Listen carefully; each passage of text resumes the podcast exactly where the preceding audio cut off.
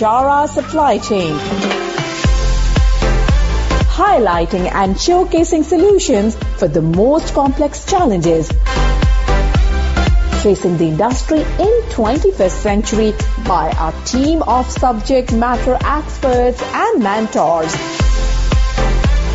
Broadcasting every week all year round, we will present the most up-to-date series of podcasts and webinars. Hello and welcome to another episode of Vichara Supply Chain. This is Nur Hadi, your host. And today's topic is uh, top 10 reasons for inaccurate inventory records. And now it's uh, my pleasure to introduce you our guest today, Ken Titmuss. Uh, Ken is a supply chain operations and manufacturing consultant. He has run his own business, um, Ken Outsourcing Services, and has worked with well over 200 companies, assisting them in all aspects of uh, their manufacturing planning and control system, and providing the employees with uh, education courses to raise their level of understanding of operations and supply chain management. Ken has been very involved with the SAPICS for last uh, 30 years for running the Cape Town chapters to being on the board of directors and holding the position of president for two terms of two years.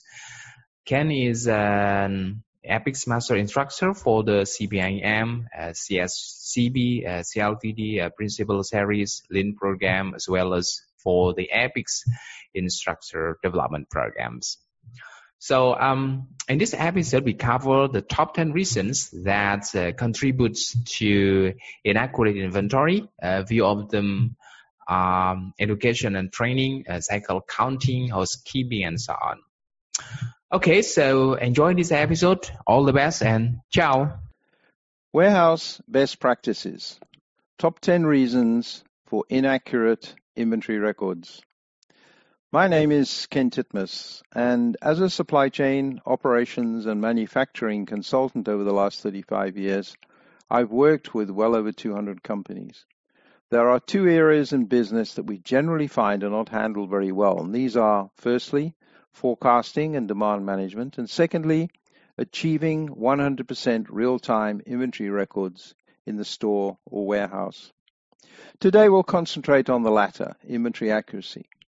When we ask management the accuracy levels of their inventory, we usually get the replies, well, okay, not too bad, could be better. Rarely do we actually get a percentage figure. If management understood or even measured the cost of poor inventory accuracy, they might then do something about it. Some time ago, a survey was done of 1,100 uh, companies and it was established that for a company of 100 to 200 million dollars of turnover, poor inventory accuracy could cost the company in the region of about 7 million a year. Now this is a waste. Over the years, we've developed what we call a world-class warehouse assessment, which compares the company's warehouse operations to what we would consider to be a world-class warehouse operation. The assessment contains over 30 aspects of warehouse best practices and gives a score as a percentage achieved. What we want to do in this podcast is to focus on what we have found the, to be the top 10 reasons that contribute to inaccurate inventory. These are not in any order, as every warehouse or store is different. Number one, education and training. Although we said this, these reasons for lack of inventory accuracy are not in order, without a doubt, in most assessment reports we have presented to companies, this is at the top of the list. Generally, we find that the employees in the warehouse are the least educated, trained, and empowered employees in the company, and yet they're responsible for the company's bank vault.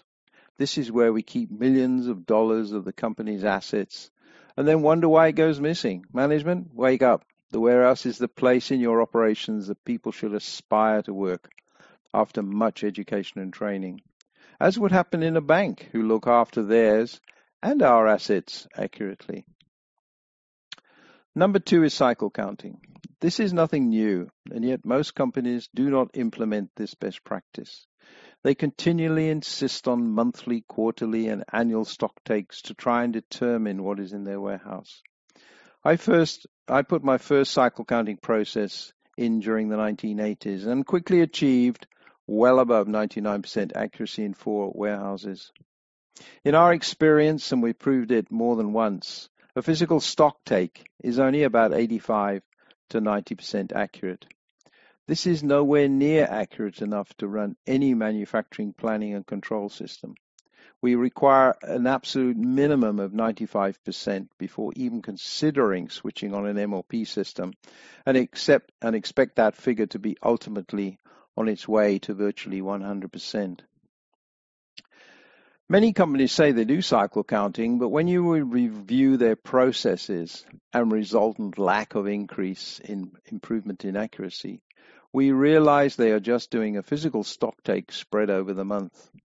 A proper cycle counting process starts with a control group to identify the major causes of errors and then eliminating these causes prior to implementing the full cycle counting process. So the objective of cycle counting is not to get your stock accurate. It is there to find out why things go wrong and then fix the problems. As this happens, the inventory becomes more and more accurate and when you get there, never ever do a full physical stock take again. Otherwise, you will introduce errors back into your system. Number three, policies, procedures, and work instructions. We are not sure that we've ever assessed a warehouse that really had a good set of documentation. Some warehouses have some procedures, but rarely do we see a management warehouse policy indicating how the warehouse should be run. In fact, we generally see very little management policy in any area of a business. We are not sure the management knows what to write in these policies or the need for them. For example, the warehouse policy should, apart from other aspects, indicate that stock accuracy in the warehouse will be maintained by using proper cycle counting procedures and all physical stock takes will be eliminated. This policy does not tell us how to do it. That is the job of the procedures to lay out in detail the process to conduct a daily cycle count. The results of the cycle counts need to be recorded in the computer system, and this is the job of the work instruction to explain the correct transactions to record the counts in the computer system. Ultimately, this full set of documentation will be used to educate and train the warehouse employees, and only after being tested to confirm their competence in the various warehouse functions. Here we just want to comment on the job descriptions of those that are working in the warehouse. Do they include the word accuracy? Mostly I find they do not, and therefore it doesn't happen.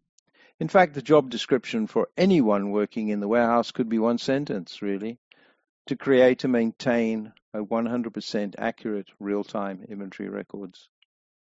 That's what we expect them to do for the benefit of the rest of the business. Number four, housekeeping. Many companies have monthly housekeeping checks around their facilities to ensure safe and healthy operating conditions. But the warehouse needs a couple of extra items to be added onto the list of requirements. When I first walk into the store or warehouse, I can almost immediately come up with a score for the world class uh, warehouse assessment based on their housekeeping. If everything is neat and tidy, racks and SKUs are numbered clearly, and there's no rubbish lying around, we can be confident that the employees have a pride in their work and they know what they're doing. A warehouse that is a complete mess with rubbish all over the place is going to require a great deal of work to get it up to the required level to be an asset to the company's supply chain. Number five, receiving.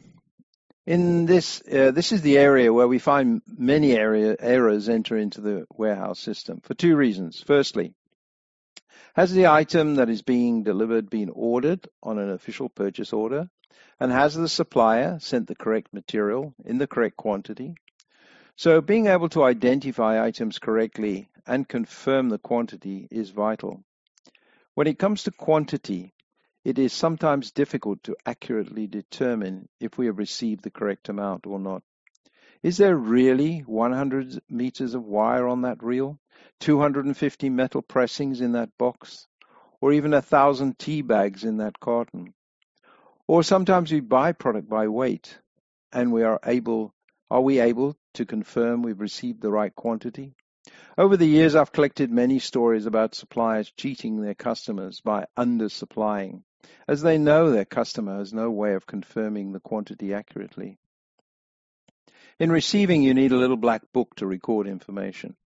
So the most important piece of equipment at receiving is an appropriate, accurately calibrated scale for what you need to measure. For example, accurately count 250 metal pressings into the carton and weigh them, recording the weight in the black book. It is easy then to put future cartons of that product being received on the scale to get confirmation of quantity. If the carton is light, send it back to the supplier. Measure the weight of a meter of wire, and when the core is empty, weigh that as well. Should then be easy to compute and confirm the weight of the full reel of wire. Remember to record these numbers in your little black book. By the way, do you test your store's employees to see if they can count? Sounds silly, but many of, the, many of them can't count correctly when tested. Warehouse security is number six.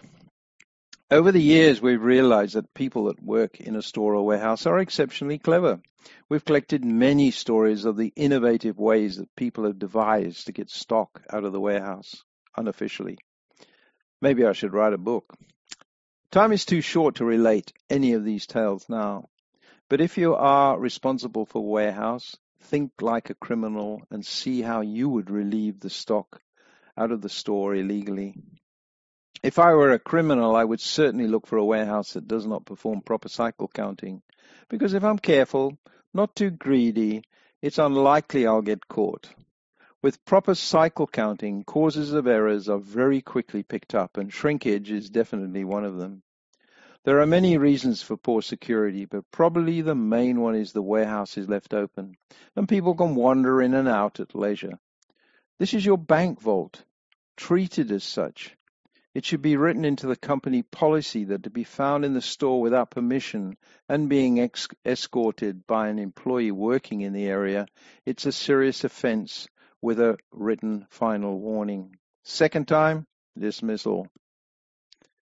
Visual, visual, visual performance measures are number seven. Very rarely do we see visual performance measures in a warehouse or store. We would like at least to see inventory accuracy indicated at the warehouse so we know how well we can believe the on-hand balances in the computer system when making decisions to replenish stock or allocate inventory to works or sales orders. If inventory accuracy is below 90%, I would probably ask the store to confirm quantities before making a decision. Above 95%, I could probably take the computer records as acceptable. Of course, inventory accuracy is the key measure, but once a proper cycle counting program is in place, more measures will be available, such as, not exclusively, receiving, putting away, picking, shipping accuracy.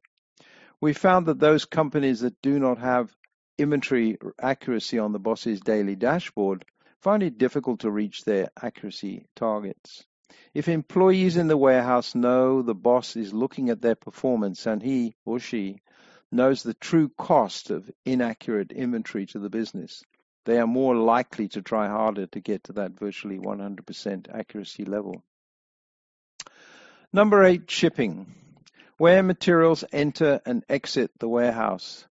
These are certainly places for errors to play, take place.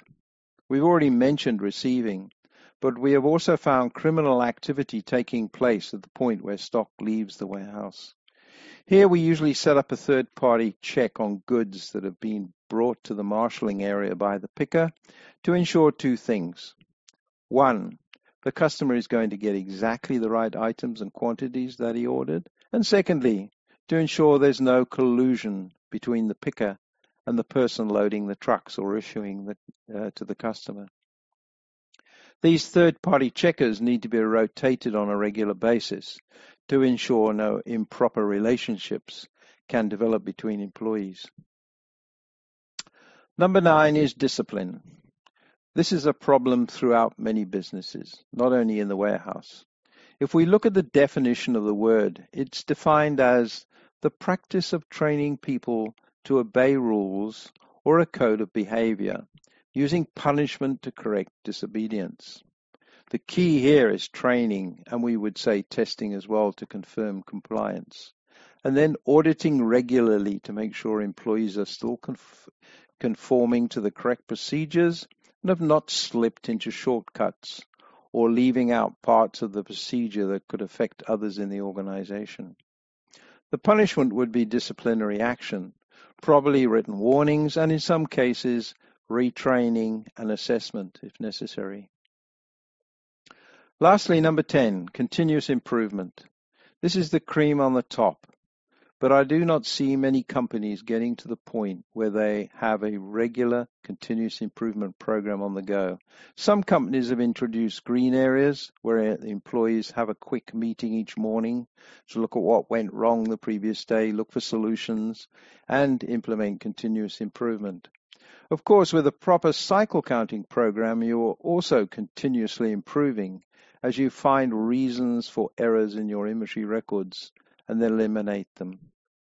There is always a better way. We need to find it and move forward and upwards. If you're not improving, then you are going backwards.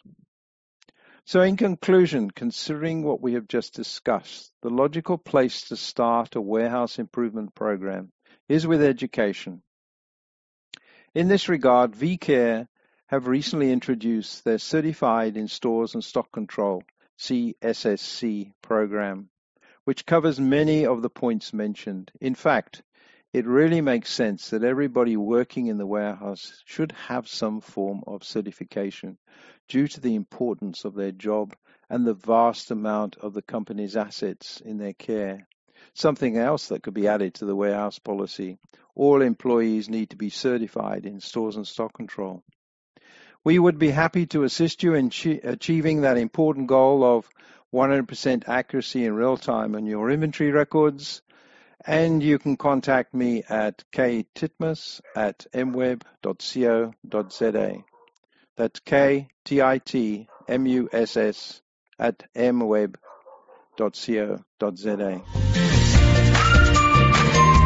At Bichara Supply Chain, we are committed to driving global perspective to embrace technological adaptation in improving process efficiencies. Don't forget to subscribe, like, and share Bichara Supply Chain. And stay tuned for the latest updates. To learn more, visit our website www.bicharasupplychain.com. Thank you for listening to us. We look forward to seeing you at our next episode.